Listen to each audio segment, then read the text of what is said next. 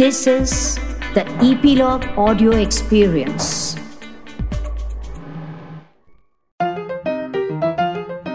Namaskar, Adab, Salam.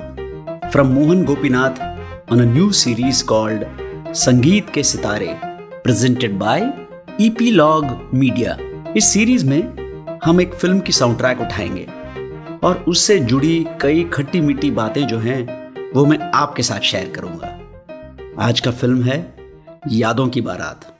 यादों की बारात ये नाम सुनते ही कानों में जैसे मिश्री सी घुल जाती है। और क्यों ना हो?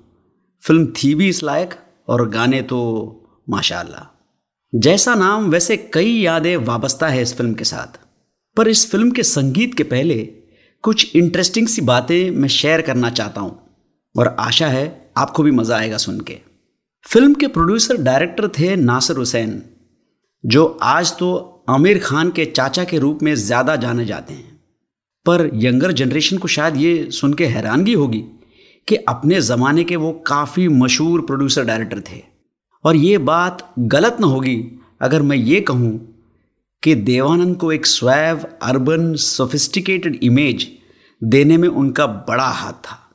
ठीक उसी तरह, जिस तरह से एक नाकामयाब एक्टर जिसका नाम शायद आपने सुना होगा, शम्मी कपूर।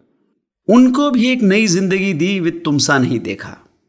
दरअसल नासिर साहब के फेवरेट लिरिसिस्ट थे मजरू सुल्तानपुरी।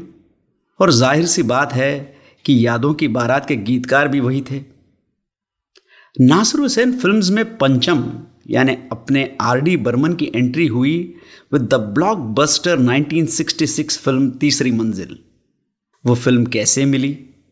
कैसे वो नासिर साहब के करीबी में आ गए ये भी एक दिलचस्प कहानी है, लेकिन वो कहानी फिर कभी। कमिंग बैक टू यादों की बारात, कहानी बड़ी सिंपल है। तीन भाई बचपन में बिछड़ जाते हैं, जो सत्तर और अस्सी के दशक में काफ़ी घिसा पिटा फॉर्मूला था। पर डिफरेंस थी इनके ट्रीटमेंट में, या मैं ऐसा कहूँ, इनके गाने में।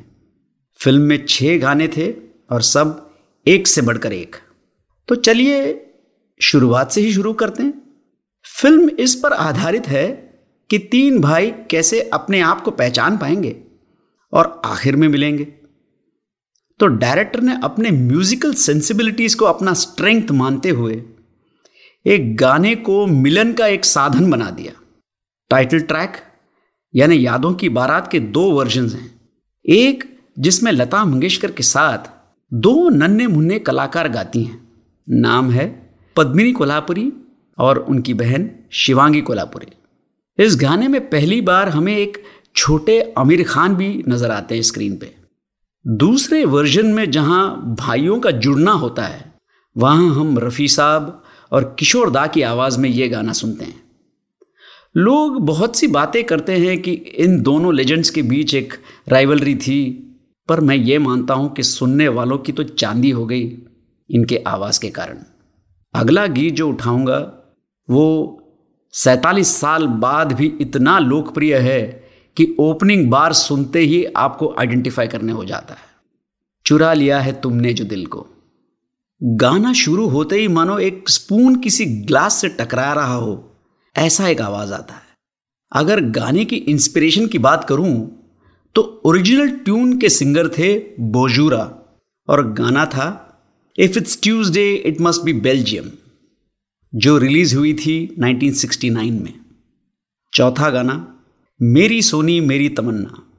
नासिर हुसैन साहब की एक फेवरेट लोकेशन थी महाबलेश्वर प्लेटो जहाँ पे उन्होंने काफ़ी सॉन्ग्स पिक्चराइज किए हैं।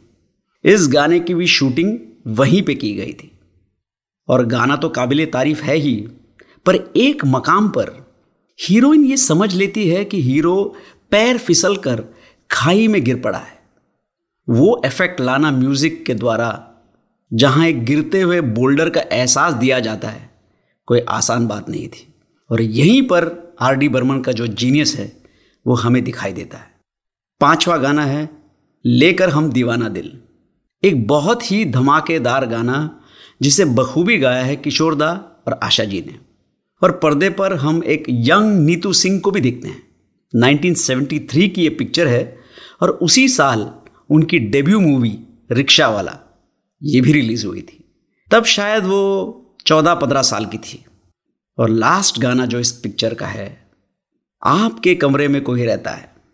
अगर एक तरफ़ से देखा जाए तो अव्वल दर्जे की शायरी है ये, जिसे एक फास्ट पेस ट्यून देकर एक पार्टी सॉन्ग बना दिया।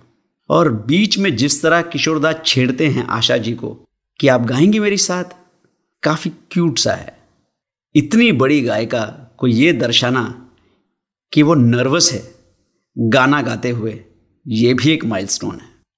कुल मिलाकर मैं ये कहूँगा कि this is one of the finest albums और किसी के भी फेरिस में, यानी लिस्ट में, ये टॉप टेन में शुमार होगा।